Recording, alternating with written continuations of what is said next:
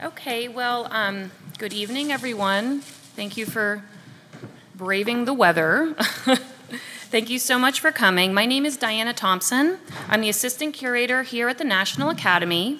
And on behalf of Director Carmen Brannigan and the entire staff, I'd like to welcome you to tonight's review panel. This event occurs once a month here in the National Academy School's Student Gallery and is organized in partnership with artcritical.com. It is generously supported by the New York City Department of Cultural Affairs and the New York State Council on the Arts. Tonight's panelists will discuss several exhibitions currently on view in galleries and museums around New York, though I encourage you to also see the exhibitions currently on view in our own museum. These include three solo exhibitions of works by artists Pat Steir, Jeffrey Gibson, and William Trost Richards, and an exhibition of narrative prints from the Academy's collection, curated by printmaker Andrew Raftery. All of these shows are on view through September 8th, 2013, and information on these exhibitions and related public programs is available at the front desk in the lobby. But now for the review panel. Please join me in welcoming tonight's guests, as well as moderator David Cohen, publisher and editor of artcritical.com.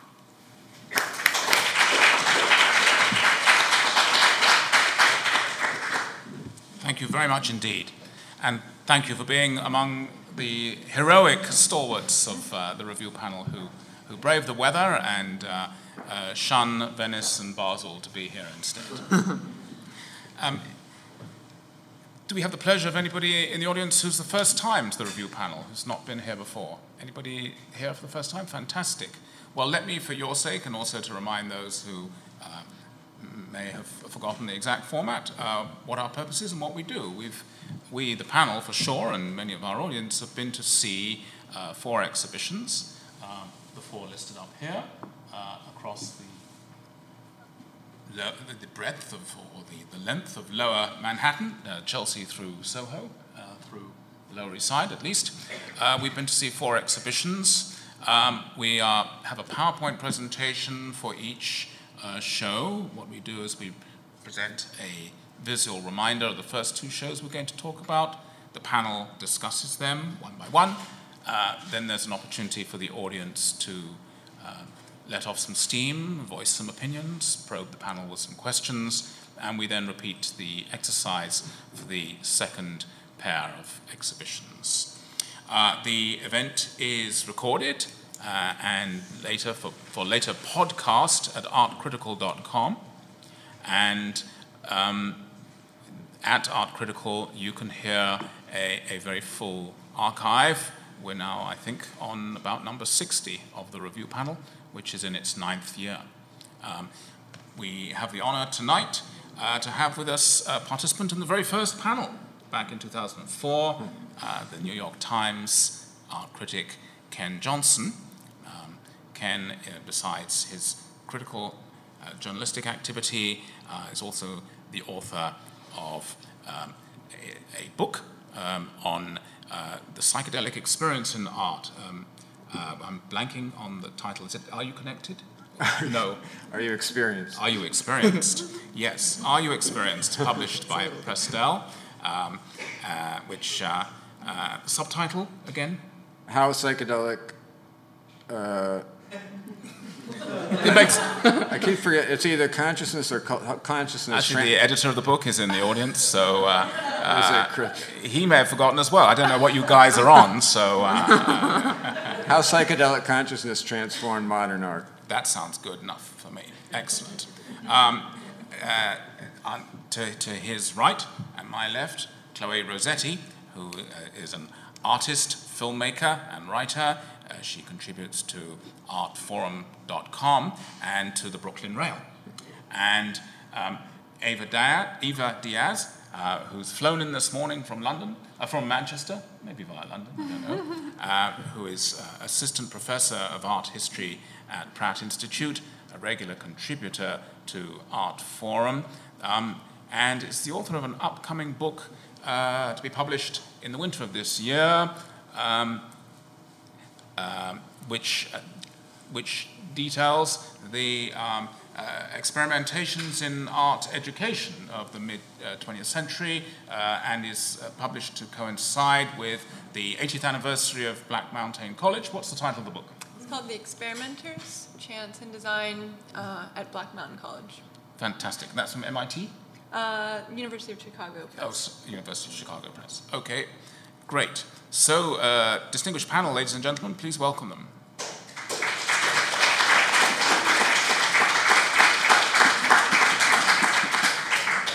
Lovely. Now let's take a look at the. If we could dim the lights, please. Thank you.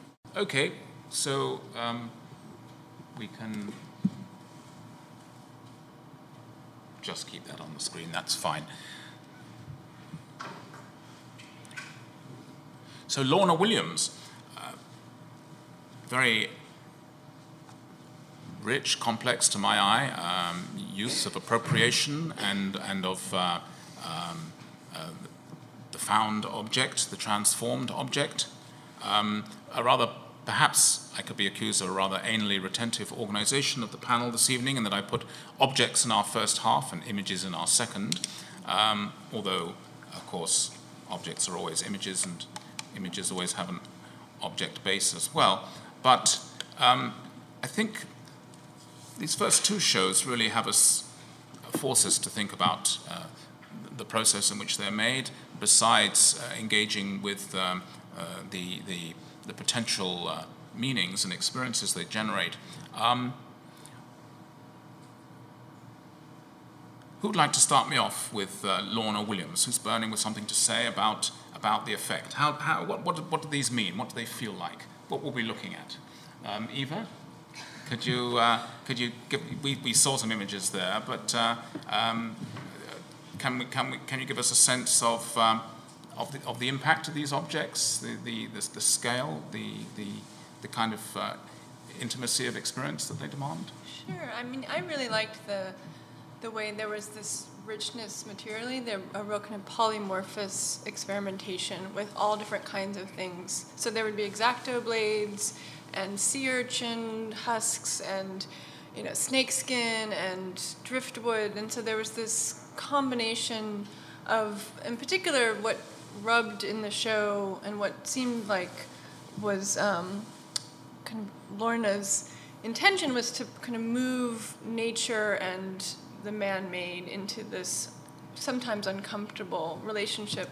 So um, some of the figurative works, like the rooster, or if that was like a tom, um, turkey that you saw very briefly would have certain elements made out of fanned out exacto blades, and then it would also have this kind of very rich um, taxidermied snakeskin surface too. So there was this lush mixture. Um, I personally didn't love the figurative works as much because sometimes they felt a little heavy-handed. The skull works that you saw, um, some of the ones that that kind of forced materials together. Um, you saw one very quickly that was a husk of a pipe that became this, a very large pipe that became a kind of an exoskeleton for something on a plinth with all these different kind of filigreed elements. It's, it's really nice when it wasn't such an obvious thing that it, she was making, like this is a skull or this is a turkey, but that there was this ambiguity of the materials put together that then allow you to kind of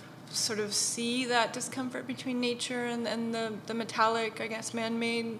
Um, but but there were just so many really lovely passages in the work of just like a lot of stuff brought together that just still was able to kind of form some like a kind of gestalt of like this thing really has a, a very sensitive surface but is also materially just very rich in the way you can kind of piece together how it was made so that was my you know was kind of yes so there were a lot of passages weren't there uh, chloe of, of um, um, really uh, uh, transforming objects to, to represent. It, it really is, in a way, kind of assemblage um, in the tradition of, of, Picasso's bicycle seat turned into uh, the, the skull, um, or, or the, the, the, uh, the found car that becomes like the, the bamboo face. It, felt to me like, um, I mean, I felt, I felt it was uh, rich and, and very inventive and humorous, uh, and, uh, but, but it, it, it definitely was within that um, um, very skillful. Look what I've seen. Look what I can turn this into. Did, did it seem did that um, enrich or debilitate the work to you? Did you notice the same, and did you did you have a feeling about that? I mean, I just saw it more as very personal. I see it as a woman who grew up in New Orleans, as somebody. I, I saw the bayou in it. I saw this sort of idea of scavenging and trash, and there was even that video of her actually scavenging and putting a piece together. Mm-hmm. It felt very non-art historical canon to me. In fact, the snake. Can we go to the snake? No, we just talk. We just just describe it. Okay, uh, we'll just yeah. describe it. There was one piece that had a snake in it, and the snake was representing a digestive tract, which I liked. I liked it was less obvious, and there was a part of the snake that was bulging to me. And that was sort of an interesting moment because I was like, okay, did the snake just eat something? Clearly not. It's been taxidermied. Um, and then I found out that was actually her pet snake that had died that she then taxidermied. So that's what I mean about the element of the personal. It's like very one-to-one relationship between these objects and these animals that she's working with, which I enjoyed, enjoyed very much. But then, of course, the snake had human teeth in it, and then that became a little too didactic for me. So I think there were moments that felt very organic and very personal, and then moments that moved a little bit into that sort of more didactic realm. What, how, did, how did the ratio work for you, Ken, between, between um, whimsical, personal on the one hand, and um, uh, connecting to languages of art on the other? Well, I, I didn't. I was. Um, I like the show a lot, and I usually don't like this sort of voodoo kind of putting together skulls and bones and and uh, remnants, of sort of magical omelets and stuff like that. But it's so intricately crafted. It's kind of amazing uh, how she puts everything she's not just gratuitous, just slapping things together and saying, you know, look at the relationship between this and that. Like there's one thing that she uses bullets a lot and uh, these hollow point bullets, and then you see, I don't know if it's in the turkey or, or where, but some of them are hollow point bullets, and then you realize that some of them are actually ballpoint pen ends. So she has this kind of uh, way of of seeing objects in a, seeing aspects of objects that are different from what they're what they actually are normally. So there's this constant kind of transformational uh, thing going on. So everything she does is sort of thought thought of in that kind of imaginal, transformative way, and and she's really really skillful. Mm-hmm. There's there's a, a long board, there's teeth in the middle of it, and and she's cut out along the grain, creating these sort of concentric uh, leaves that slightly fold out. And, and uh, I think just as, as she obviously knows how to work wood. And, and all of that is, I think it's a lot different than Picasso. Uh, Picasso would never invest that degree of, of craftsmanship in his work. That's, that's totally true. I, I, I see it as being, but I, I saw not just Picasso, but all kinds of other. Um, there's a lot of heraldry, it seemed, in there, and it, it, it seems, um, um, yeah, it's, it's, it's going back and forth between this spontaneous found and the very highly considered, thought through um, kind of lexicons of. of um, yeah, like there's a, there's, a, there's a snake coiled up inside a hollow tree uh, log and it's just, it's not like just, oh, there's a snake in the log. It's like the snake fits perfectly in, in it. Mm. But usually, usually, though, with contemporary art, don't we, in, in a way, part of the initial appeal of assemblage and collage, um, even though they are um, strategies that require great skill, a lot of it was to get away from the uh, uh overly finessed kind of uh, uh, Western tradition and, and reanimate. Yeah, she's not expression. a de-skiller. She's not a de-skiller, no. Right, but, there's but no she's, chance there. It isn't like, let me put these things together and see what's going to happen. There's a high level of intimacy and of fitting things together exactly right. It's highly skilled and highly crafted. It doesn't feel like that kind of assemblage of just like, well, we'll just see what happens when we put these two objects together. I think there's right. very little of that actually. Sometimes there's sometimes the materials used come with all their associational baggage. Sometimes they're quite freed of that in order to be simply to work formally. Mm-hmm. Um, is that does is that just the luck of the draw, whether it's one or the other, or do you think is is there actually a level of um, meaning in whether the object is uh, free or not of its associations? Eva, do you think? Well, I thought, I mean, I agree with Ken that there's a kind of cultic or ritualistic element to, to the material and the way in which some of the materials form objects that um, that seems to me to sidestep some of the earlier collagist projects like Romare Bearden or Betty Saar that seem to have a very pointed notion, particularly of a kind of urban experience of African Americans and really of social injustice and, and inequality. And I didn't really see that in this kind of work, that the some of the play with materials became um, really baroque. And, and sometimes I didn't quite feel that that the undertow of the cultic or of different materials like taxidermy with all of its connotations of you know like preservation death not loud enough thanks. Um, yeah so that that to me was a, a, kind of haunting of the show that was somewhat unrecognized is that there's a great tradition of this kind of assemblage work in not just art history but specifically you know experiences of you know African American culture, and I just was sometimes a little, you know, just kind of wondering where. It, made me curious about what her next work would be because I think there's just this again this great, as everyone on the panel said, this great craft lushness to the to the material, but then I just wasn't quite getting there with how a skull or a rooster, you know, could do something for me in terms of the semiotic you know, like what does this mean? you know, um, I think I, I uh, um, in terms of some sort of African American tradition, I, I mean, I, I found lot them to be very literary in a way. Like, so I think of like magic realism of. Toni Morrison, say. I, I mean, in in some way, there's that sculpture that's that's these honeycomb-shaped modules, and then you see that uh, they're made out of panel honeycomb panels, so you, you have these tiny honeycombs. I mean, that's that's really smart, mm-hmm. you know. And I think like she, then I, I start wondering, well, should they should they actually be motorized or something? I mean, that, that she could go in that direction. I don't know if that would be a dumb way way to go or or an interesting way to go. Uh, like the turkey could be flapping its wings or something. Um, but there's already. Um, but there's, a, but I feel there's there's this overall sense of a kind of narrative, mythic uh, vision that, like Eva says, I I wonder how that. I feel she's very young. What is she like? 27. Tw- 27. Yeah, and I, and she's a slow worker. It's not like a, uh, a quick sort of. Uh, and she does it herself. It, it would seem. no assistance, I imagine. I uh, and um, so it'll be really interesting to see how, how, how she, she evolves, I think. I wonder though if I mean it, there, there was a very. Um... Oh, by the way, I, I, I just to, I reviewed her first show, which was a year or two ago, and I said, "This kid's going to go somewhere." So. All right, and she, she, she, she, went all the way to the review panel. So. Uh,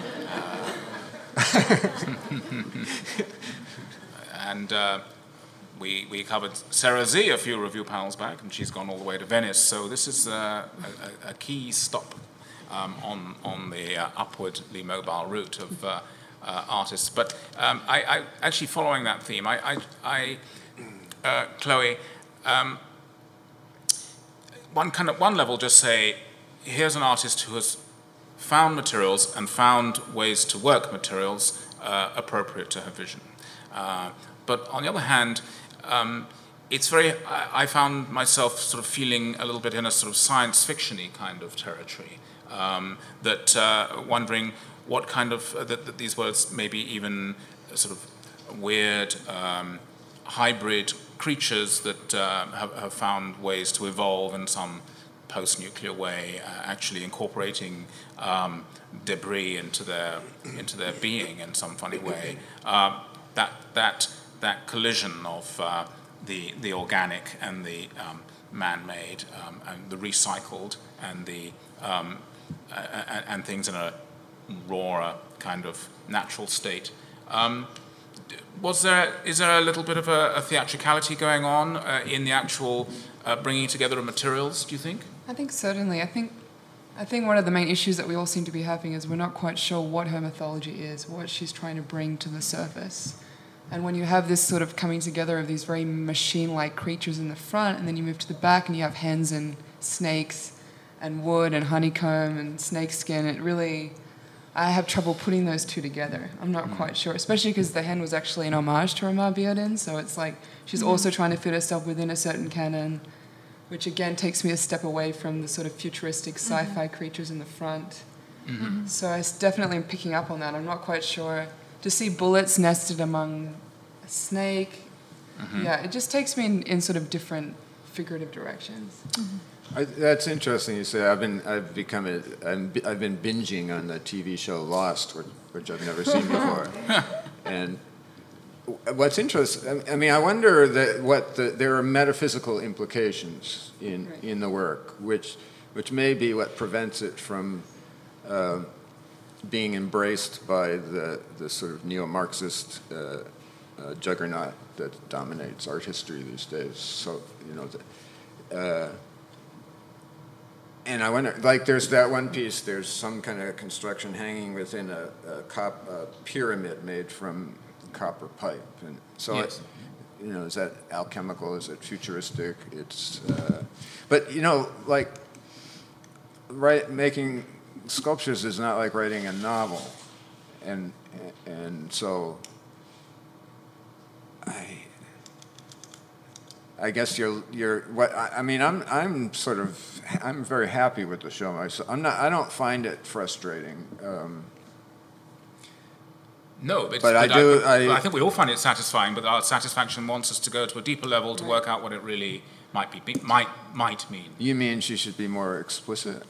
No, no, I'm saying we need to do more work to say to decide among ourselves or individually, um, not just okay. This is this is this is great skill. It's uh, uh, Oh. interesting images, uh, uh, nice uh, bringing together of different materials. But I, I would want to say take it to the next level and say, okay. Um, this kind of work is better than that kind of work, or is, is, is one way, but the other is okay. Does this mean something? What does this mean to me? So um, I found the most engaging images were the, those which were the most, as you say, metaphysical, uh, sort of arcane. Uh, actually, the Arcimboldo-like um, uh, use of things which were intended or, uh, or crafted uh, for something else in their prior life, which have become another uh, organic thing in this life. So, you know, in Arcimboldo, a cucumber becomes a nose. Well, in, in Williams, the, these pipes become a vertebrae. And, uh, but it, it, they're not, they, they keep their pipiness, and at the same time, they really sort of anatomically work as vertebrae. So that seems to me very, very uh, skilled. Um, and then, uh, without being a neo Marxist in the dominant ascendancy of art history, nonetheless, I, I guess I'm enough of a modernist that all that skill makes me think, uh, careful, isn't this maybe a bit craft? Isn't this a bit out of uh, art discourse by precisely by being so kind of tricksy in a way? Um, is that is so the vertebrae? Let's focus on the vertebrae. Is that just a source of uh, exhilaration and pleasure at the, at the at the craft that she's brought to bear there, or is there a sense of um, a little wariness at that degree of craft? Did you have any of that dilemma, Eva? Well, that particular piece, I think, was my favorite, if not one of my favorites. I guess there were several passages like that, and, and I and I suppose because in the video, you find you know she you, you see her finding this this kind of husk of a pipe, and it becomes a kind of exoskeleton for this for this piece, and and, and exactly as you said, that there's this duality in the material where you can see it in its history as this kind of rust, rusty old thing, and then the way it's it you know has this amazing new life as this object in combination with others, and also brought into the context in which you see it um, in an art, art gallery, but also just see it among um, you know among its um, its its kind of combination. So you know, and I, and I guess it's just a question of those pieces that were more literal in representation, like this is a thing in the world, I just didn't find them as interesting. But I, I mean, again, I really liked the way there was that polymorphous experimentation in form that I just love when you go into a studio of an artist like that, and there's just like things just being brought together all the time that make you see an exacto blade differently or make you see a bullet or you know that those things are just able to be it's a kind of a, a, vector of a new vision you know that an artist provides. But you know i guess for me i just liked it when it was pushed to this point where there was a truly strange combination that was not going toward the literal like these are the skull figures and and i liked also um, the formulation you just made about the, the sci-fi hybridity and it makes me think of the novelist margaret atwood mm. and some of her um, sort of creatures of you know sort of science turned into foods or you know and so this uh, uh, you know that didn't occur to me but now as you mentioned it mm-hmm. you know there's there was this this way in which the you know the man-made and the the kind of organic were in this very uncomfortable relationship um, but yeah I liked it when there was a less figurative I don't know I think uh, the, uh, maybe what you're one way to formulate what you're getting at is like what's the state of consciousness that this this kind of work proposes to infect us with, and and right. it's and it's an alternative kind of consciousness, mm-hmm. one that for one thing it's a very animistic one, one that sees sort of a potential life, other kind of life in almost everywhere you look, and and what's the value of that kind of consciousness. Yes. I think it's pretty cool. You know? Yeah, I, I, think though that um, a sculpture is, you, you, said it's not like a novel. Well, I, I think it's more like music that mm. um, one can be listening to, say, a piece of Baroque music that's evoking a storm um, uh, or a witch's Sabbath or something. And you can be actually savoring the musical intelligence at the same time that I mean, your brain can be savoring the musical intelligence at the same time that your heart is feeling, you know, you're feeling cold and timid because there's a storm going So, you know, we can sort of split between uh, standing out outside of the experience and admiring the way something is crafted and being sucked into the experience to have something that um, um, is, uh, you know. Do you think she's like evoking the sublime in, in a way? I, I think. Um, I think I mean, potentially I yeah. she is. She's either evoking the sublime or she's playing a game with the language of art. Um, or maybe she's doing both. But uh, if she's doing both, I need somebody to connect them for me. Or else, let's say, let's make a decision. Let's uh, have a show of hands. Who thinks she's evoking the sublime? Who thinks she's... no, I mean, obviously that's. Uh... Well, I think the split occurs in the show. You have some pieces that let the viewer in that haven't become something yet, and some pieces that have already become something. Right. So for me, the vertebrae piece is very strong because it hasn't yet become anything. We don't know what, what's going to happen there. So it's still in the middle of its metaphysical transformation, and my consciousness opens up.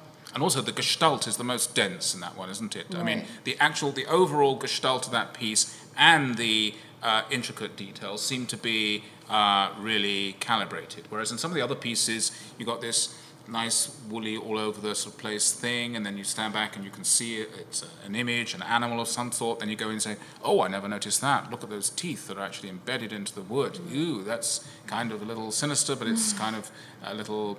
It's quite inspiring as well. But like the Australian um, artist with the Italian name, um, uh, gone from my mind, uh, P- uh, Piccinini. Um, that sort of uh, effect, but less Hollywoody, I suppose, in in in, uh, in Williams. But so what I want to know is whether um, uh, is is if it, is it yeah is it what what's the what's the consensus? Uh, is she somebody um, who's uh, uh, Chloe was quite adamant in her her opening statement. She she didn't feel this was about the language of sculpture so much. It was a very personal and uh, sort of authentic um, expression. Um, do, do, what, what, what leads or what is the lasting impression of the work here? Is, is it the mood? Is it your own mood that it puts you in? Or is it um, her language and her mind and what it makes you wonder about her mind? What, that, that's, that I think would be my final question about her. Well, I guess, I mean, like the whole New Orleans thing. I mean, though I'm very interested and have spent a great deal of time in New Orleans and I'm just fascinated with the kind of hybridity of the place and the way that becomes a, a kind of, you know, just a contradiction in our own culture, especially in the aftermath of, of Katrina about what to do with, um, you know, poverty in this country, what to do with, um, you know, with flooding, environmental change, all these things.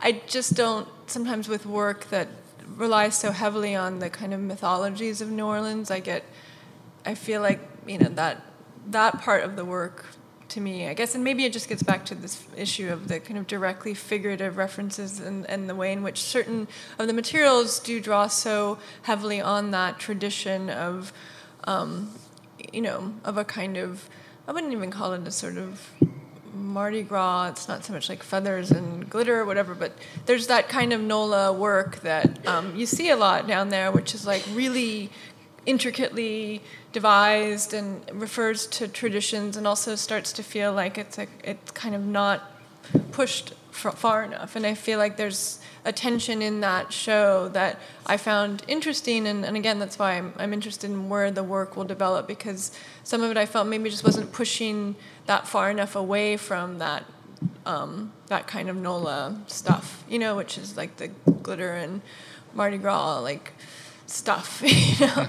and there were just elements of that in the work that that maybe why I kind of just was rubbed a little bit the wrong way. That it, it does just feel like a, a common mm-hmm. thing. Um, right, right.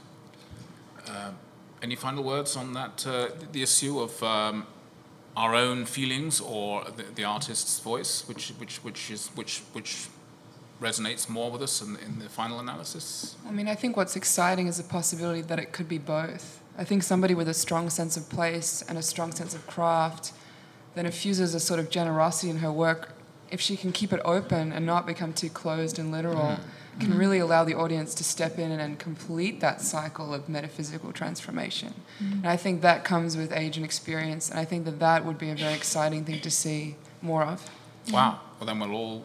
I'm finding myself persuaded by all these reservations. Uh, uh, may, I think maybe what what could happen is if she mapped what she's doing onto some other system, um, mm-hmm. like Eva was uh, telling me she's working on a, bu- a, book about Buckminster Fuller. You know, mm. maybe some some bigger vision that where the, the sort of the local could inter uh, cross fertilize with with some other something else, so that you don't have that sense of, sort of claustrophobia uh, that seems to be bothering the panel.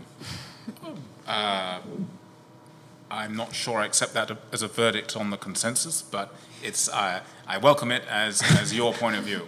Excellent. And now, uh, Brock, Brock Enright. Um, um, here we have a uh, here we have a really rather interesting collision, don't we, of uh, the conceptual and the craft. Um, a piece of anecdotal information: the artist apparently is the chief draftsman in the uh, Robert Longo factory. Um, uh, so here is an artist uh, um, who's enjoyed or achieved certain uh, notoriety, uh, partly as a result of the documentary made about him, uh, partly as a result of his own earlier antics and efforts, um, who is also uh, um, very much a, a, participant in the, a kind of system of, of making art in, in, our present, in which the, the, the, hands of, of one and the mind of another are uh, brought together but remain discrete. Um, did this show add up, uh, or, or, was it a, an assemblage of kind of crafted surfaces and textures, uh, Ken? Uh, I, I think that the the the uh, whatever weaknesses there were in in Lorna Williams's work are are really like full blown in, in in his work, like this kind of cosmetics of old surfaces applied to, uh, in some tricky way, to say rich crack, Ritz crackers, mm-hmm. uh, and or, or, or Doritos or something like that. I, I it seemed like a lot of cleverness in the service of uh, of, of fairly routine thinking about the ru- romantic ruination or something. Uh, yeah, so I, I was not a big fan. No. Right. Um, Chloe, how about yourself? Were you persuaded by something? I was a huge fan, so I don't know how this is going to play out. I Just the it- way we like it. Wow. Yeah. I mean, I thought it was hugely cohesive, and I think that there was, I love the sense of airiness and peacefulness combined with this sense of in- incredible anxiety, which I think was sort of a beautiful evolution of maybe this artist as a person as well. Like, Are I we talking about the same person? Yeah, we're definitely on Van Dam Street, and we're, we're def- de- definitely with the Doritos and the, the Ritz crackers and the verdigris. Uh, um, so, um, uh, de- describe the be- a, a piece that really got you going in the, in the show. Or was it was it the overall was it the overallness of the of the variety of the, the, the, the show, or was it was there, was there a piece in particular that you could talk the audience through some of the excitement that you felt with it? I feel like I want to talk about all of them. Um, Okay, well, just just pick one, or, Well, or talk, talk about all of them as a collective. Well, Sure. I'll talk about one that isn't my favorite one, but I thought kind of tied it together, which was the the vibrating spoon in the corner that was very quiet. Uh-huh. I was I was walking through the space and I felt very calm and yet very ill at ease. And then I found out there was this spoon on a motor that was making this like really intense sound. It was very it was like the exact pitch to calm you down and rev you up at the same time. Mm-hmm. And the name of the piece was Nervous Spoon Meditating Rain. And it really was this exact it gave this mood that was exactly halfway between being very stressed out and very calm. And it was this like bent spoon that was hidden away that you could barely sort of see, that looked very fragile and broken, mm-hmm. and yet was very delicate and intimate. And I really, I really enjoyed that piece very much.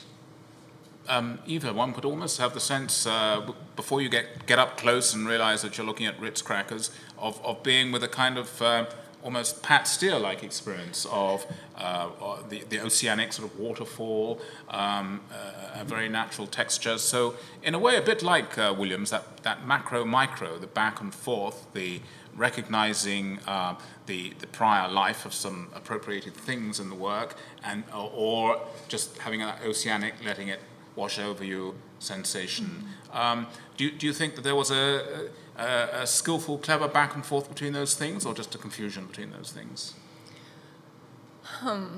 I mean, then I guess I'll back up in answering that question just to say that I, I mean, Brock Enright is known before for kidnapping collectors in this kind of strange game of um, what he called ordeals. So this work is already like oceanically like calm compared to you know this like straight out of MFA career that he um, that became quite um, sort of publicized. I mean, it was showing up in all different kinds of like Rolling Stone articles and whatever. So my curiosity about the work is always through this lens of like this guy made you know hundreds of kidnappings of willing collectors in this kind of strange torture scenarios that were filmed in which he enlisted all of these different people to satisfy these perverse fantasies of collectors to like have a sexual like imagination of art in a way. A lot of this was kind of like deeply like troubling stuff, you know. So that I guess is always going to kind of filter into what seems like you know this this kind of sometimes the the work seemed I mean in this show seemed like okay this verdigris idea is like it, apparently it means the patination of copper. So this green color was a consistent one. I mean it seems like okay that's just a formal exploration. But then these you know as chloe was mentioning these um, these kind of incommensurate things that you had to grapple with like the Doritos, you know, made in copper, or I found one the work that I was kind of mystified and interested in the most, and it was only not a great detail of it shown here, is this kind of horrible red velour pattern, and then these Ritz crackers stuck off of it with the holes of the Ritz crackers threaded with red thread. So it's on the Ritz crackers, and, and they're themselves kind of with this copper paint and patinated green. And so they're floating on this field that's like this really bad velvet painting kind of field, and yet the way that the red thread goes through the Ritz cracker makes this kind of runic figure like that you, suddenly it's like a secret alphabet that you've never realized that the ritz cracker has this thing it's telling you. You know so it's like the total paranoid work right? You know it's like the paranoid person is the one that has all the facts right? Like the ritz crackers talking. It's it's got this language this runic language. And so suddenly the very benign element of this abstraction becomes full of this anxiety of the everyday object turning into something that speaks to you and what would your Ritz crackers say. You know, it's like this kind of horrific, like, you know, dialogue that you would have with the everyday object. You know, like what if you don't like what it says? I mean, so that that I really thought was this this interesting tension in, the work that mm-hmm. I don't know how to read it through those kidnapping stuff, but it seems like it's there in the way that these things become unfamiliar, but also kind of estranged from comfort. You know. Yes. Yes. So Ken, um, are you? Is is there a? Are you still? Pers- uh, adamant that feeling that the, the, the Doritos and the Ritz crackers is a, a kind of um, art school kind of gimmick, or is there a, is there a potential uh, that there's kind of a hidden uh, esoteric language, or at least the uh, the hint of a possibility of such an esoteric language, a bit like um, well, Matthew I, I, Barney and Vaseline. I want to ask Eva, do you really believe what you're saying? No, I mean I just thought that that that piece. I mean, it's such an imaginative response. Uh, do you do you think that's he that's what he intends by with that thread sewn into the holes in the crackers? Well, I mean, I just think like the use of those, and I think with him, and this is another like. I don't know. This is one of those things I don't exactly buy about the personal history. Is like this use of consistently like, oh, Ritz crackers mean something to him. There was this um, you know, a, child mask of his that was in the show. So there was apparently, you know, and then this, uh, this cat whisker that was in the poppy seeds had something to do with some story of his childhood. So those things, I think that there is this narrative that he's trying to make that these things do mean something. But uh, when I responded to that, it's just seeing when an artist again has this this ability to take the familiar and let you look at that Ritz cracker differently, right? It's like, oh wow, if you make this weird language in it. You know, it's it's there all the time. It's just nobody has pointed out to you. Like it, it is a kind of. Secret, and you found. Yeah. I mean, you're not. You're, you're not like this. It's. It sounds like special pleading. Like you. You really believe that. Well, I mean, you're making, a, you're, make, you're making a case for it. um, I, I, but surely, what, what Eva has done is offer a, a personal, imaginative response to the work. Right, and, so and I have to. I'm very embarrassed to confess that I, I knew nothing about this personal history. Okay. So well, I just I, I I didn't I guess I didn't do my homework, but I just went but but I just went in cold and I uh, but that's, I, that's, I saw what I saw. We're reviewing the show, so there's no need to be embarrassed. We're not we're not reviewing the, the oeuvre or the career, just or the man, right. just, just the show. So to me, there's just uh, these. It's just all these simple dualities. Like right. the, the, cracker is food, and it's made into something that looks like cast uh, bronze with like an ancient fossil, uh, not a fossil, but an artifact. Yes, it is. Uh, it is. I think it, it, it is. Uh, it is copper coated, and now we're seeing the the verdigris uh, accrue on those crackers. Um, uh, so it's like you know what would what would you know in 300 or 800 years people are gonna what people are gonna find of our culture are gonna be like fossilized Doritos or you know right right uh, and it seems like a really sort of a sophomore kind of uh, take on it is, culture. Chloe, it is a bit of a talking point, isn't it? You go away, and so there's the whimsy, the humor, the, but it, it's it, the, the well-tried kind of art schooly kind of thing in a way of oh, we use as Ritz crackers, um, or is it simply that, or, or, or, how does the, how does the Ritz cracker work for you? What, what, well, apparently Brock loves Ritz crackers, and he has really, and he has he, he apparently gathers thousands of them in his studio and hand goes through each one to pick out the exact ones that he thinks will be the best in his pieces. Does and he, the reason why he loves Ritz crackers in particular mm. is the fact that when you thread it through with the red thread, you make a self tessellating pattern that can go through to infinity, which is also featured on the piece on the opposite wall. Mm. Wait, say that again? So when you, when you put the red thread through a Ritz cracker, you make this kind of cube that can self tessellate into infinity. Wow. it's that Q*bert, there was that Q*bert pattern that sits, I looked it up, it's called tumbling blocks pattern. And it's you know, remember the, the video game Q*bert, where you have those mm-hmm. blocks that come up, and so it's an isometric uh, foreshortening of a cube. So really, so uh, in a Ritz cracker, if you So thread it that- a certain way, you So get So there's actually there's cube. actually more Buckminster Fuller than Andy Warhol in this appropriation of the Ritz cracker. So it's actually it's not he's not playing a game with the the banality of Ritz crackers, but he's actually uh, visually and formally and conceptually excited by a certain uh, pattern that is generated by the way in which the impressions are in this particular fast food. Is that is that is that correct? Does that does the Dorito have a similar sort of? Uh, Apparently, the Doritos are. Fo- he he hangs. I, I asked the gallerist. I said, "Why are the Doritos hung so low and everything else is hung so high?"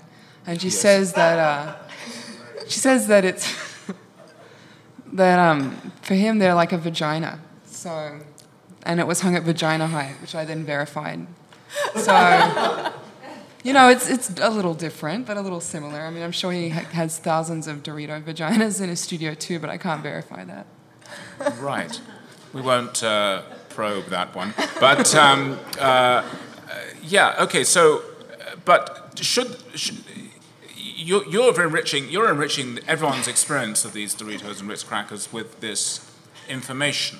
Now, is this a, is this therefore a case of, of an artist who's got this very powerful intellect and imagination and, and sort of visual obsession, uh, but um, it's a bit like sort of program music, where we've lost the program. So we've got these works where we would have a much deeper experience with them if we knew this, these fascinating anecdotal um, process-related facts about the work. So why isn't isn't it incumbent on the artist, therefore, to uh, encode some of that meaning more overtly into the work? well, that's yeah, that's a good point. I mean, if like the Dorito, it's a triangle, so it's a pubic triangle. You know, so Right. so if he made other work that sort of uh, um, extrapolated that as a metaphor into other triangular things. I mean, the the, the big panel with uh, what is that pattern? Were they hexagonal? Uh, the tumbling blocks. Or they they come from the Ritz cracker uh, pattern. I mean, it, yeah, should. I mean, w- not to jump ahead of ourselves, but looking at Alexi Worth's work, I thought I'm not smart enough to to look at this work.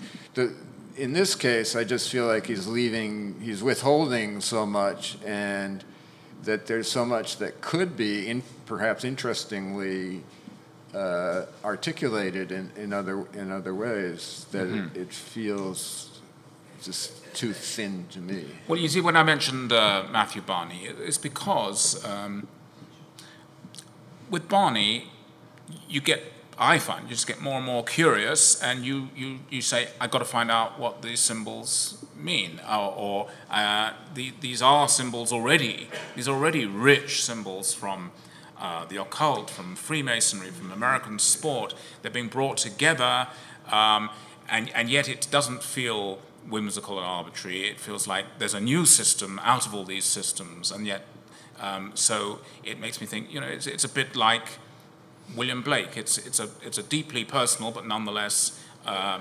legible um, uh, lexicon. Or the way that Thomas Pynchon plays out paranoia. Um, But with, with, with this, you've got to do, I think, a lot of. Uh, so, like, I can imagine a character in a Pynchon novel, like, getting obsessed with the patterns on Ritz crackers and, Yeah. and sort of. And that it would turn out that it wasn't just insanity, but there actually was something encoded in, in these things. So that's, you know, that's pretty interesting. But Potentially, maybe uh, Brock Enright isn't spend is spending enough time on his work to to or, like bring out. You know, we're just getting the little tip, the these teases. But I think that's the maybe a danger. I mean, as David was pointing out, in these um, these kind of lexicon, the lexica, I guess, that artists would develop materially, in which it becomes a repetition within the work, so that you have to kind of know all of the associations of that material and its previous uses, and the kind of whole cremaster like anvil that comes down on you if you try and just you know t- nip into one part of it. And I think, I mean, for example, the large piece with that Q*bert pattern. It, it has this name, and I've never heard of this word, keraunographic, which apparently means written by lightning. So there was this theory in the 19th century that if you were hit by lightning, you would it would have a kind of almost photographic representation that would happen of what you last saw. So it was like a lightning writing. And he had done, Brock Enright in his previous show had done work about these kind of lightning traces. So already there's these kind of threads that are not, again, they aren't presented to you within the work coherently and then it is, does it become too much like a kind of press release art mm-hmm. that you need to like that's, that's, decode that's like okay yeah. so this is what this means in his mm-hmm. previous work or this is some association to like 19th century you know theories of metaphysics and mm-hmm. you know seances and lightning writing and all this so you know I, I do see that there can be that threat of, mm-hmm. of being kind of adrift in the work like oh do i need to know this lexica to be able to process this at all like is it there when i can encounter it as ken said exactly. as, as a as someone without all of that but again you know any work is a process of self information you know sort of self-informing you know do i care enough to you know to look yeah well that's more, the key issue know? because i mean when you go to a wagner opera you pick up oh there are these tunes that keep coming back uh, when you're a Wagnerite, you say, ah, that's the Siegfried motif, and you, you are waiting for it, and you're expecting it. Uh, so those two people are getting different, ex- different levels of experience from the Wagner opera, but they're both getting a valid experience, and they're both getting actually a related experience, and the one experience will take them deeper. And I think maybe Ken and I are having the trouble with the feeling that, you know, left on its own, the Ritz Crackers are kind of rather well-worn art schooly kind of gimmick and when they become really profound uh, through this uh, auto tessellation or whatever you called it, mm-hmm. well, um, I, am sorry I didn't read the, the, footnotes to, to, to get that because what I was really left with were these uh, rather tricksy decorative panels that really have the kind of skill that you would expect from a good interior decorator. So.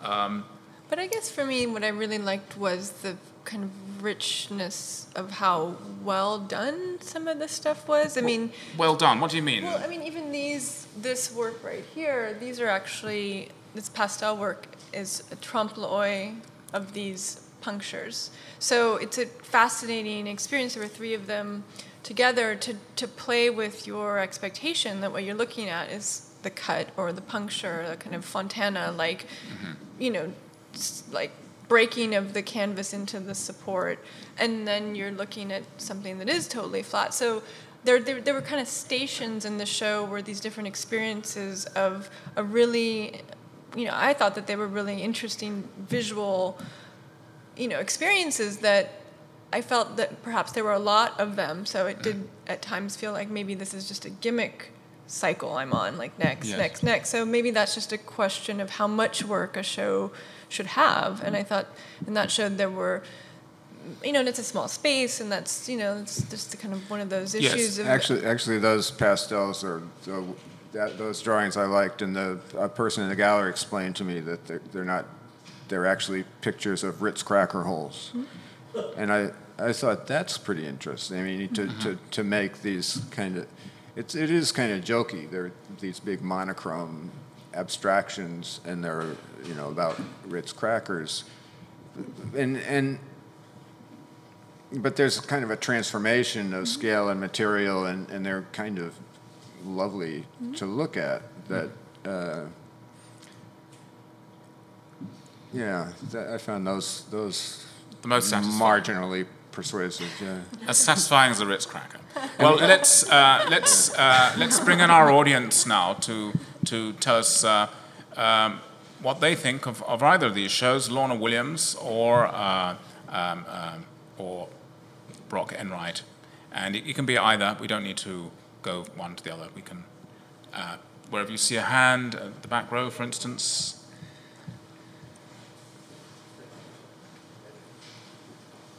David asked the panel for a uh, consensus um, about Lorna Williams. And I don't know, I, want, I was interested in your thoughts, Ken Johnson, on Lorna Williams, uh, especially since you spoke of a, you spoke of your sort of prophetic review that you gave her initially. Um, so I wanted to hear your sort of consensus on her especially in light of uh, her being a black artist and your sort of um, review, I think in November, where you said black artists did not invent assemblage in its modern form. It was developed by white artists like Picasso, Kurt Schwitters, Marcel Duchamp, David Smith, and Robert Rauschenberg. It was the art of people who already were about as free as anyone could be. End quote. Um, so that's the first sort of question to hear your consensus. And then you also brought up the neo Marxist juggernaut of art history. Um, could, could you maybe go into what you mean about that? And you also brought up alternative consciousness. Um, you said that was something that maybe you liked about Lorna Williams' work. So I'm wondering if you sort of maybe have a bias between sort of historical materialism, a Marxist term focusing on the sort of um, history of materials, and the sort of metaphysical. It, does that create a tension for you? And can you, again, give your consensus on Lorna Williams? Wow. I, Wow. I hope you can all stay till 10.30 because uh, uh, but- but, uh, there's quite a lot to consider there, Ken. But I mean, I think the um, uh, I think what's really maybe of those three points, um, whether whether you're Oh, I think Lorna Williams is terrific. I really, I really like her work, and I, I am eager to see where she goes from here. Uh, and I, and I think that this, you know, there's a whole 20th century history of, of discounting metaphysics as something of serious interest in art and philosophy and in a lot of other places. That's changed and is continuing to change uh, since the psychedelic revolution. But, and, uh, and I see her as part of that. But, but when you have you know, people in power, in art historical positions of power, who are still like, consistently uh, on, uh, materialist, uh, and where the idea of spirituality in art is, is regarded as just as something embarrassing to talk about, then you know someone like L- L- Lorna Williams, maybe you know, which is in her work not being so explicitly political in a uh, demo- demographic way.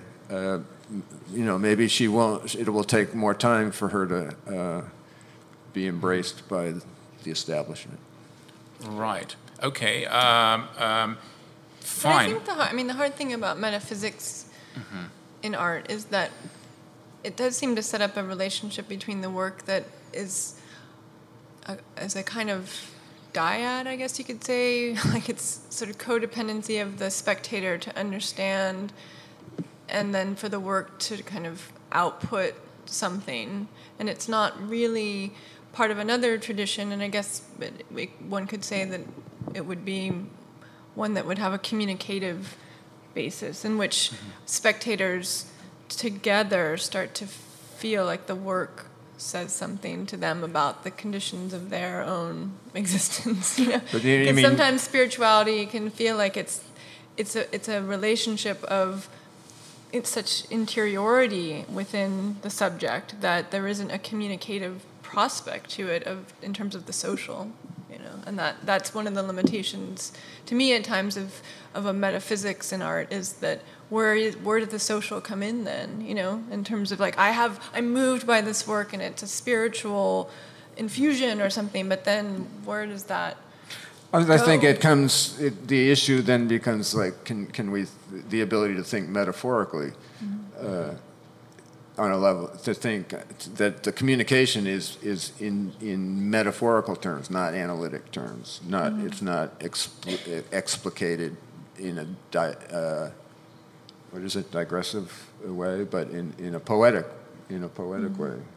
And also, the Marxists maybe some might be losing track of the fact that uh, just you know, prior to the Russian Revolution, in the decade or so prior to the Re- Russian Revolution, the sort of revolutionary and artistic uh, uh, thought in, in Russia, for instance, uh, combined uh, uh, revolutionary ideas with, with theosophical and, and uh, metaphysical ideas. So there's somehow this idea that perhaps someone like Benjamin Buchloh in, in his dismissals of uh, the romanticism of, of uh, uh, the, the post First World War period, is very excessively kind of saying it's a deviation from the class struggle to deal with anything mm. that's classical or mythic or poetic or metaphysical.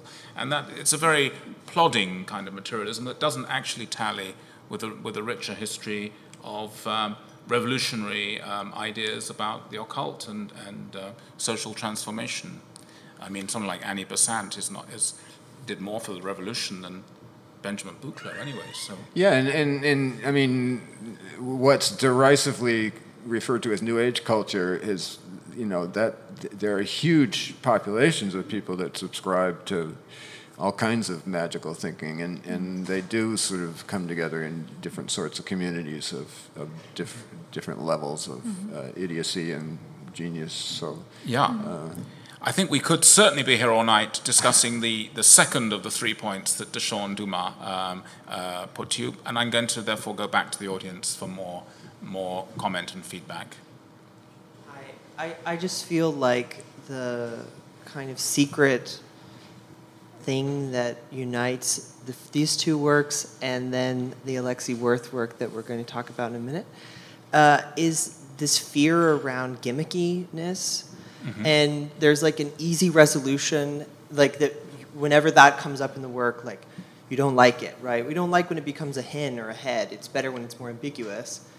And the same thing here was like, well, this is called art schooly or didactic. And, I, and I'm wondering, like, what's the deal with, with like gimmicky? like, what do you think of that? And like, how, how do you uh, navigate that as like an aesthetic or uh, as a conceptual decision? Hmm. Yeah. I think the. But, but sorry, Ken. Uh, we there's rich questions, but uh, I think the questions for everybody. So let's let's have more comments, more questions. But that that is, I think that's key. That's a that's a, a key issue. Yes. Uh, otherwise, yeah, uh, more more comments, more comments better than than than questions. Yes.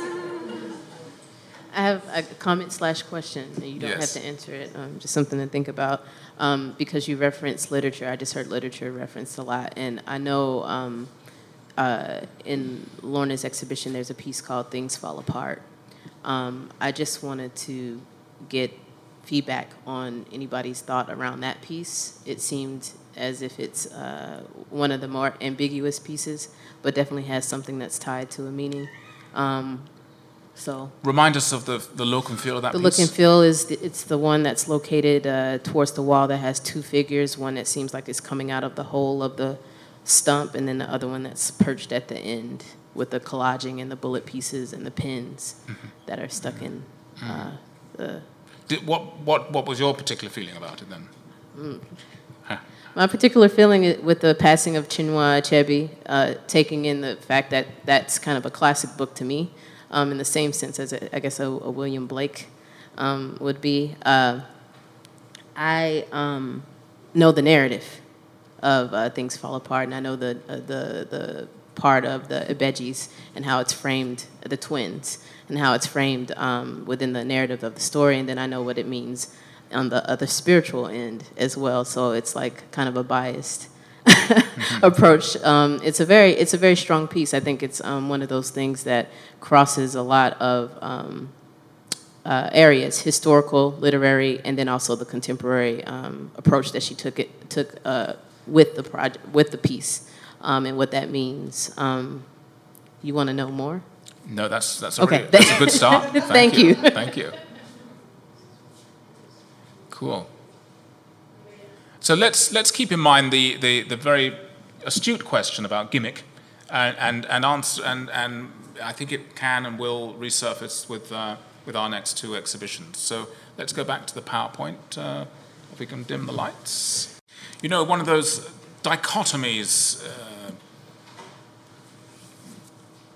I think um, it's, it's very hard for many of us to shake dualism, the dialectic, and, and, and one of the, I always like it though when a well established dualism that it's, it's inhabiting one's way of looking at art is um, turned on its head by an exhibition. I, I have a little dualism, a big dualism, in my mind that there's the kind of art that really uh, slows you down uh, to, to have um, um, uh, a, a, teasing or else uh, the, the, kind of work where one uh, really has to engage with the physical surface of the work is often one where there's a great deal of painterliness, if it's an image, a, painted, a painting, richness and ambiguity, and that um, when work has a kind of crisp, neat edge and it has a sort of illustrational feel to it, it provides a very quick read, and one, one sees it and one moves on, or one uh, is, is taken to a, a conceptual place, or a, uh, rather than actually dwelling with the material properties of the work. And it seems with Alexi Worth that in many ways the works have a, a lot of kind of graphic quality to them, um, there's uh, an immediacy and there's the, um, the, the, crisp edge of, um, of illustration or the, or the comic book. Um, and yet, in a funny way, these are like old fashioned problem pictures that one, one, is, uh, uh, one, one is befuddled and uh, really have to stay and look and what the hell is this? How, how does this work? What is, what is he actually depicting? Where, where, where do the fingers sit with this wine glass? Where is the stem? Where is the base? Where's the rim? Etc. Um, and so it's uh, a, a, strange kind of, I find myself having to spend more time looking at an image to simply work it out. Um, but at the same time, uh, um, uh, its, its surface is actually not that kind of lush, invested surface that um, one would, say, enjoy in a, an abstract painting of one's choice. Um, uh, I, so therefore, my, my, my first question to the panel is, is about speed. Are these, um, uh, what sort of, uh, how, how, quickly does one read these images? And when you've read an image, does it, is it a bit like a paperback that you don't need to reshelve for, for later rereading? Um, uh, or is it, uh, got it? Is, is, it, is it like more like a detective novel than a, than a Tolstoy novel? I mean, um, uh, speed, S- speed and use. Um, how, how, does that expe- uh, uh, affect our experience of the show? Uh, Ken? Well, I have a fairly complete theory about them, but just to start with, I, I, I found they're puzzling in, in, literally puzzling. And I had to have, I needed help. From, like, I could not figure out that, that the wine, what the wine glass was a picture of. I needed help from, from Ed, the director of the gallery. Um, I didn't understand the, the, Egypt, the, uh, the, the protest scenes. Uh, some of the others I, I are f- clear because I, I, got, I knew, uh, like the Eve reaching up for an apple. So I think, uh, I think that what, the, what he's constantly going around and around about on, I think that the apple represents the fall, and the fall is the fall into perspective, the fall into into uh, seeing, being in space, and only being able to see from one point. So every picture has something to do with being sort of seeing, but not, but only, but limited seeing, and, and the inability to see, uh, actually to see the, to see existence the way God does. Hmm. Eva, what sort of speed did you find yourself adopting with these works? Well, I mean, I guess um, I really just to back up a minute in terms of the way they're made that Ken was referring to I mean, they're very complicated because there's a mesh that overlays, um, an, you know, that is part of the frame, I guess. So there's this layering of what you see, so that it's it's through the screen essentially that the image comes to you, um, and the acrylic is. Um, it is has a, quite a hard edge, as um, David had alluded to. Um, so I, I thought that that play between the kind of obscurity of the image a little bit um, because of that mesh, but also the cartoonish simplicity of them was was rather interesting. I really loved the wine glass one, and I really loved. There's one in which, a, and I guess it's because there was a large portion of negative space in that work, and there's one in which a lens cap is held, and so there's this perfect circle in the center of the rectangular um, image, and so you're looking at this kind of maw of darkness, and then it takes you a while to figure out what you're seeing. So there's this play between, you know, this showing you with nothing, you know, like hmm. blackness. But the other work, sometimes I wasn't all that curious about what was going on, or some of the ones that were more cartoonish, like the stacked heads of shadows. I think it very quickly went up. I, I it could, kind of left me going. I'm not sure what to make of this, though. Again, the, the sort of surface complexity is really seductive to look at that mesh and the painting, but I wasn't quite sure what to do with whether they were jokey or cartoony or you know so i guess yeah to me the negative space was really where i got i got drawn in because it played against the way that's that seductiveness of the mesh surface was so playful and you know sort of painterly and stuff Chloe, um, humorous, profound, both? Humorless, useless. I really, I had, I didn't have an ex- a reaction to it. I didn't feel drawn to it or held to it at all. I, again, similarly, the, the mesh was seductive, but then the image was graphic, so I wasn't sure how those two played together at all. I think the point of view, in terms of perspective, is definitely what held me the longest. I do like the idea of the limited perspective. That's something that I thought a lot about. Um, looking down at the wine glasses, not knowing that they were wine glasses, looking down at Eve. I thought originally thought she was lying down, but she's actually reaching upwards, which was kind of interesting to me. And then the woman with the man sort of on top of her, like the stacked double head, was interesting to me. And the lens cap, which looked like it could be kind of a fruit in this massive hand, in this small picture surrounded by these big pictures. That was interesting too. So I enjoyed the point of view and the visual confusion in an analytical, visual sense. But in terms of a visceral reaction, I didn't really have one, which is interesting because the first two shows very much, I think, in a sense, were metaphysical or visceral in some way.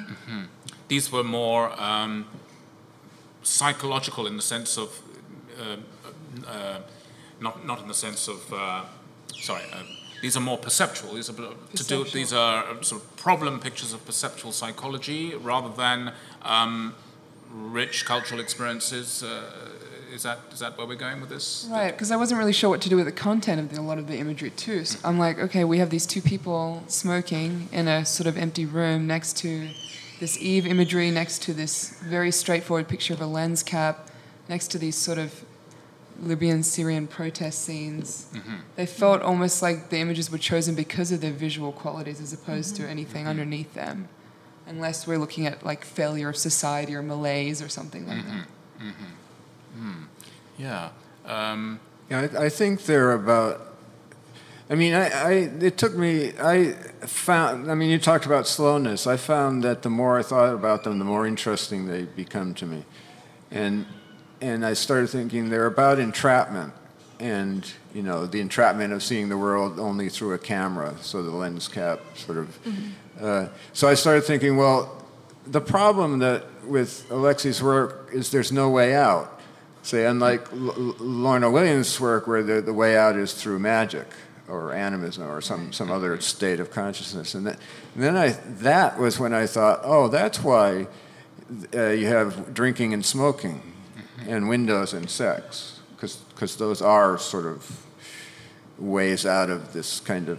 Uh, uh, There are ways the original, the yeah. original, the, it's sort of the original sin is is perspective, is being in perspective, and and those are ways of, of sort of dissolving the ego and self.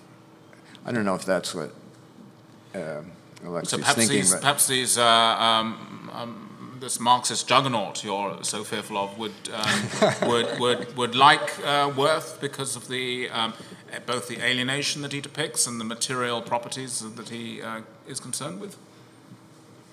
I don't know. What do you think, Eva? Can you make a Marxist case for Alexi Worth, Eva? Oh, I'm, I'm, uh, I'm- okay, that's a, that's tough. You're a professor of art history. It's your job. Come on. You know, well, I mean, I'm just going to back up back to the material because it's what rubbed me both the right way and the wrong way. And I, I guess I just left kind of hating the color in this Mm. work. I don't know. I mean, it. this is not the Marxist like, lineup, but there was just this kind of acrylic-y like cheapness to the way that. Sorry, that's my baby out there. She's not happy about this work. No, um, yeah, there was just something that I didn't really love about the way it looked. It, it just felt like was this going? It, it had this kind of retro feeling, like of the '70s, like some of this. Um, I don't know, maybe.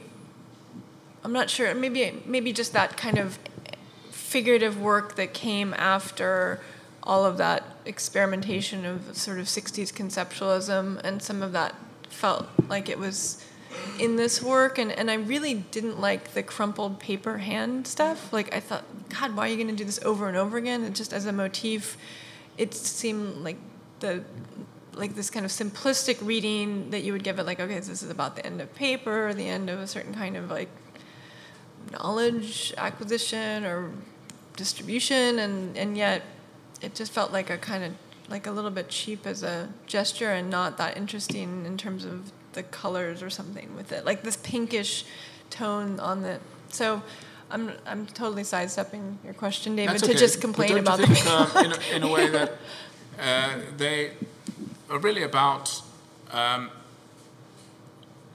grasping for the ability to visualize what can be seen, but it can cannot be described.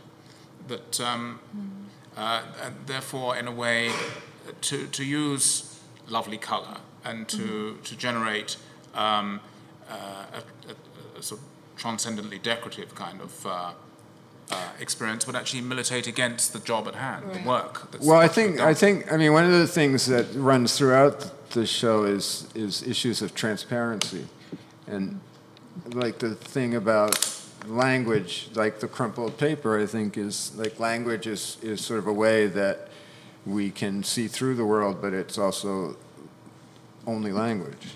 It's mm-hmm. just you know it's like a Derridean hell, you know. Mm-hmm. So I, I, you know, I, I, it's interesting because I do, I, I think Alexi's work in the past has been more visually appealing, and more uh, hum- more humanist in a way as well. The earlier work was um, but I really love the way he's sort of worrying about these issues and, and his willingness to be obscure about it. And um, I, you know, it, he's, it's like very distant, it, it seems impersonal, but this feeling like you can't be in contact with the real.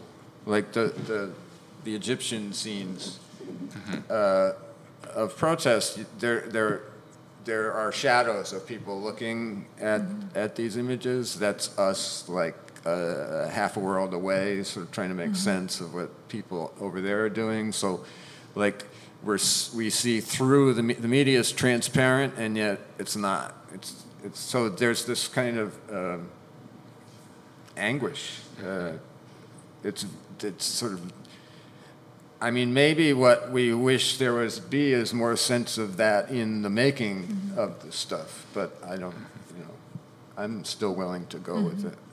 right.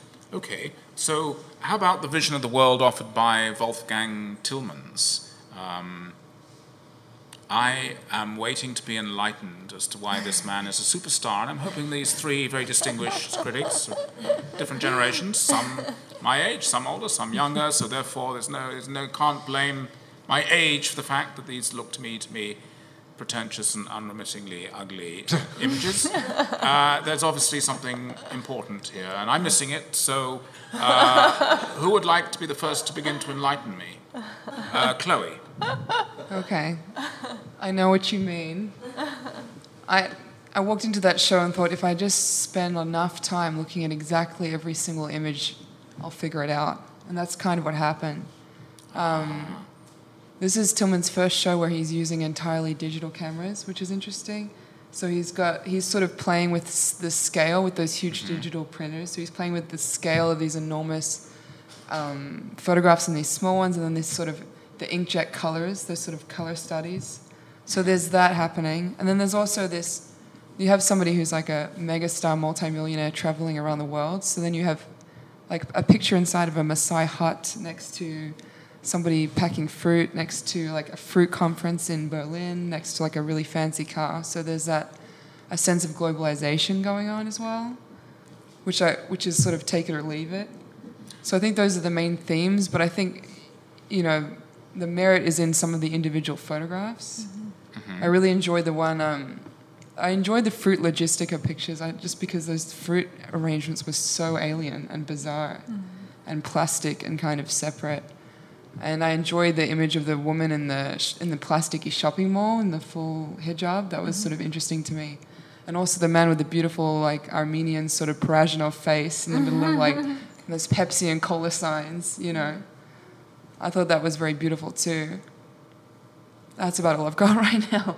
No, so you, you found beauty by persevering with an initial alienation? Yeah, I think so. And I think, I mean, I don't really care for the way he arranges things. I mean, I think it might have been interesting several years ago, but now it looks a bit like a Pinterest board or something like that. You mm-hmm. know, it's like very social media y. Mm-hmm. And I think sometimes it can work against some of the individual images, but I mm-hmm. Have always believed in some of his images to be very strong. And I think in this mm-hmm. show, some of the images are very strong. Mm-hmm. Some of them are very intimate and very personal. And then others I could care less about. So. Mm-hmm. Right. Ken? Do, but do, you- do, is it is it right to pick out to cherry pick? I mean, isn't isn't his project like you got to you're supposed to take, Take it all all? of it, yeah.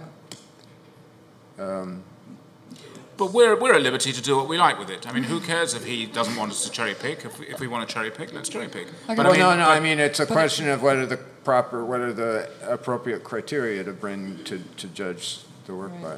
But I do kind of wish he would kind of. Maybe this is just my personal thing, but I am a little bit sick of the arrangement in a way. Like I know we're Sick of- supposed to the arrangement. Uh-huh. I am, you know, I think it works against the strength of some of the images. It makes it look a little bit like an MFA show or something. I felt like I was at a Yale MFA photography show. You know, like some of this stuff's hung up, some of it's pinned up, some of it's taped up, some of it's printed on the big printers out the back. You know, Yeah, and he's some of res- it's not edited well. You know. he's responsible for that Well, yeah, popularity. he started that. that. yeah. He's like the, the harbinger of that in every university, you know.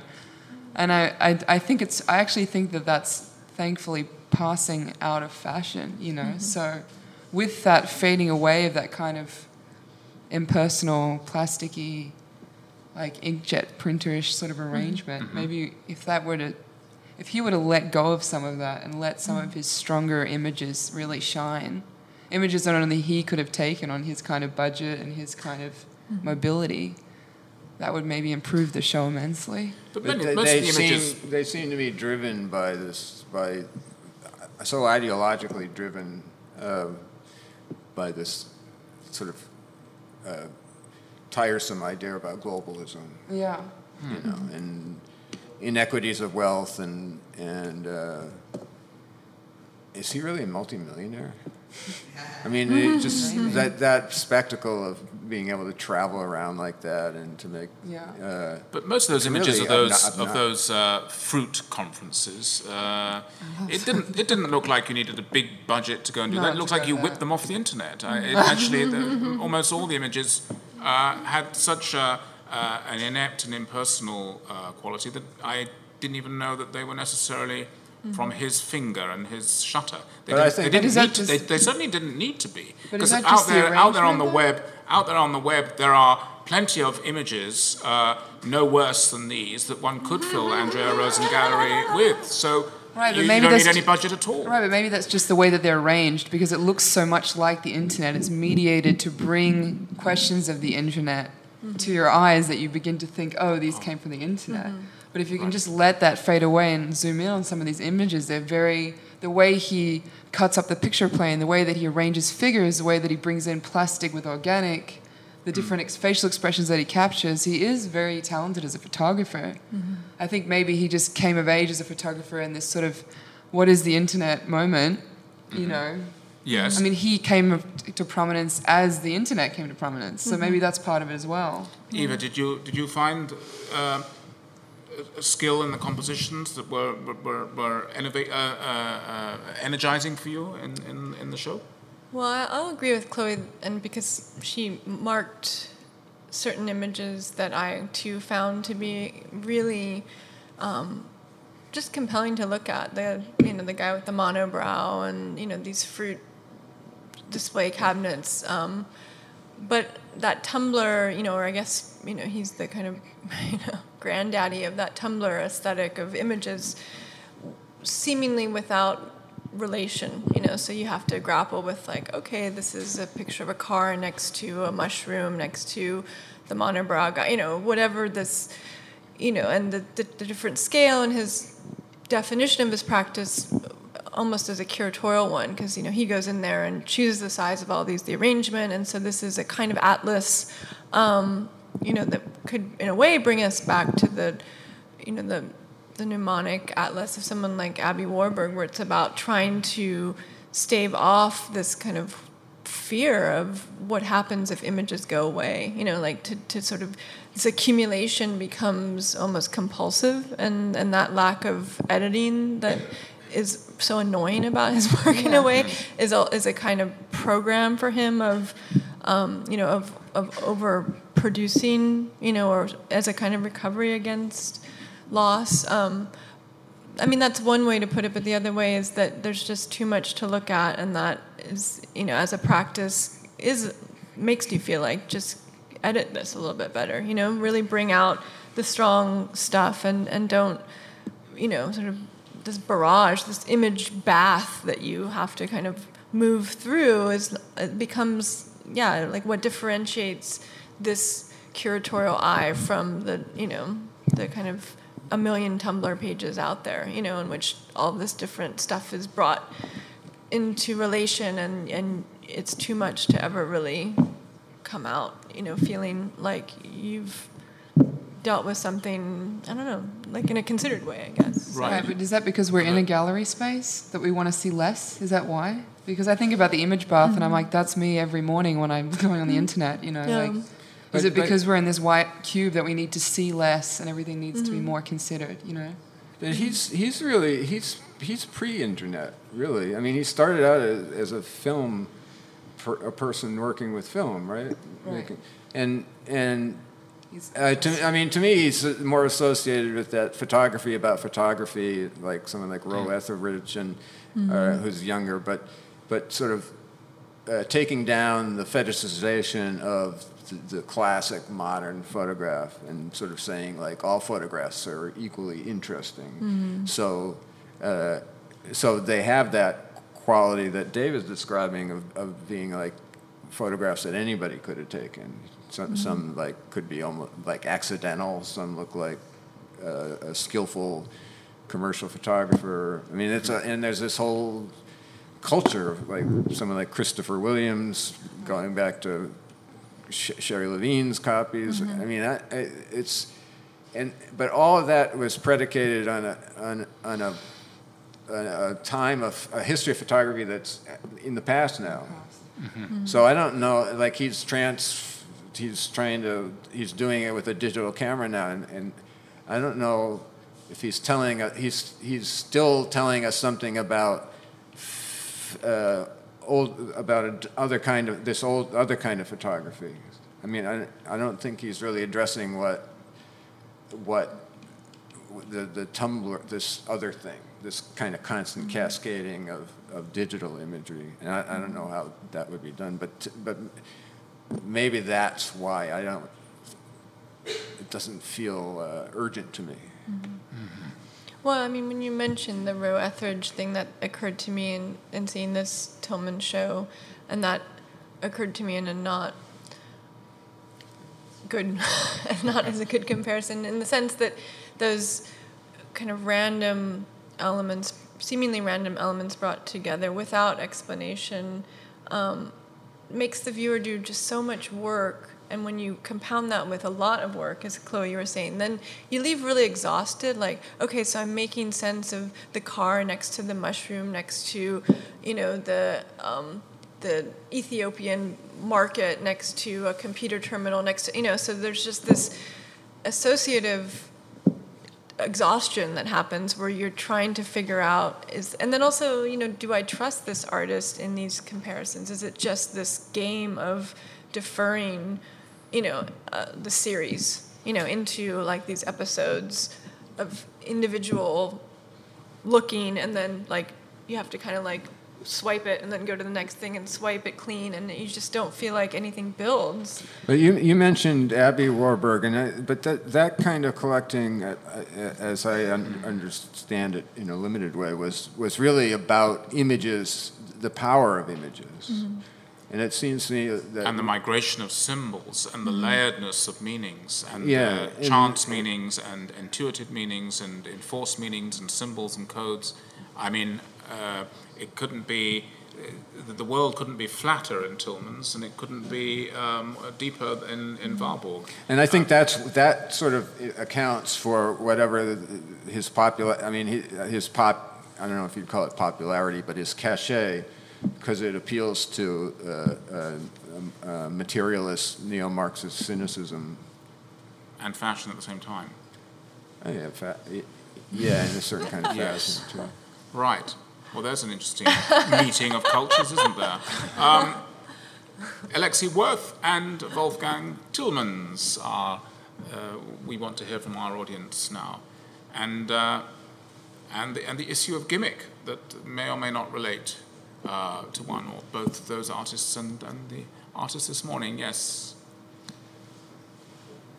Well, I guess I was kind of um, surprised at your reactions to Alexi's show because I found that I had a very um, visceral reaction to the work. Uh, it seemed they were very much about loneliness and disconnection from the world. And I thought, and frustration, and I thought the fist, the crumpled things were not only about frustration, but had a kind of political edge to the, you know, the upraised fist kind of. And that, that graphic quality of that image indicated that. And then the association with the crowds, but also the crowds, like Ken said, that had the shadows on them. Um, I thought the color of the darkness of the color in general made them feel very like, you know, lonely, and even the lens cap one just seemed like it.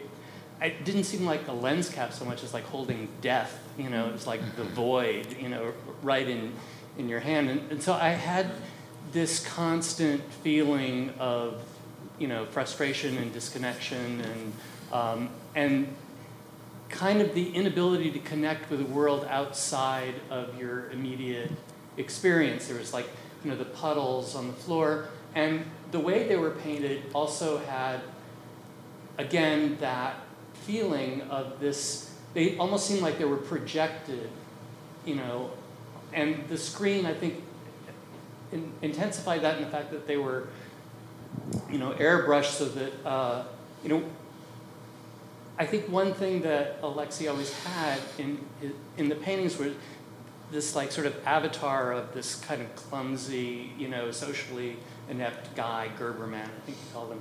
And I think that these paintings, I, I thought there was sort of an unconvincing, uh, you know, avatar for, for him since he seems very garrulous and, uh, and socially at ease. But I thought that these paintings themselves kind of became that kind of person and um, and the projection things they were almost like you know like plato's cave kind of thing so that you, you kind of they were less cartoony in a lot of ways than his earlier paintings. I think they were they were actually you know more specific in in their things. And and i you know didn't go with all of them but a lot of the things with like mirrors that didn't reflect anything and uh, you know in smoke you know a very evanescence kind of thing people smoking and, and stuff like that. I, I, don't know. I, I just felt that they had a much more they weren't so like gimmicky intellectual i thought that they were much more about trying to get to a very specific experience and on the other hand the wolfgang tillmans i always liked wolfgang tillmans things. I thought this was, um, I agree with you, but I, I think that there was something really missing, which was this um, except in a few cases, like the guy with the monobrow. But Yeah. don't they usually have a lot more like young couples and people in relationships? And I, I mean, I thought that there was like less an actual kind of human connection of you know of people and much more uh, like this disconnected you know I'm touring the world kind of this is what I see and, and maybe it's the uh, digital camera because I, I find with my own digital practice that I, there's a certain kind of formalism that takes over with the digital camera. It makes it very easy to make very formal, you know, close-ups of things or, you know, arrangements of, of things. And maybe the film, at, you know, gave it a much, you know, more arbitrary kind of thing. But I found them very, you know, just very cold. Right, okay. So Worth is warmer than one thinks, Tillmans' colder. Okay. Anybody else? Um, any other comments on, on either of those shows or both of those shows, um, Tillmans' and Worth? Um, no, I think we're ready to see if we can uh, swim our way home through the, uh, through the storm. Thank you very much and see you in the fall.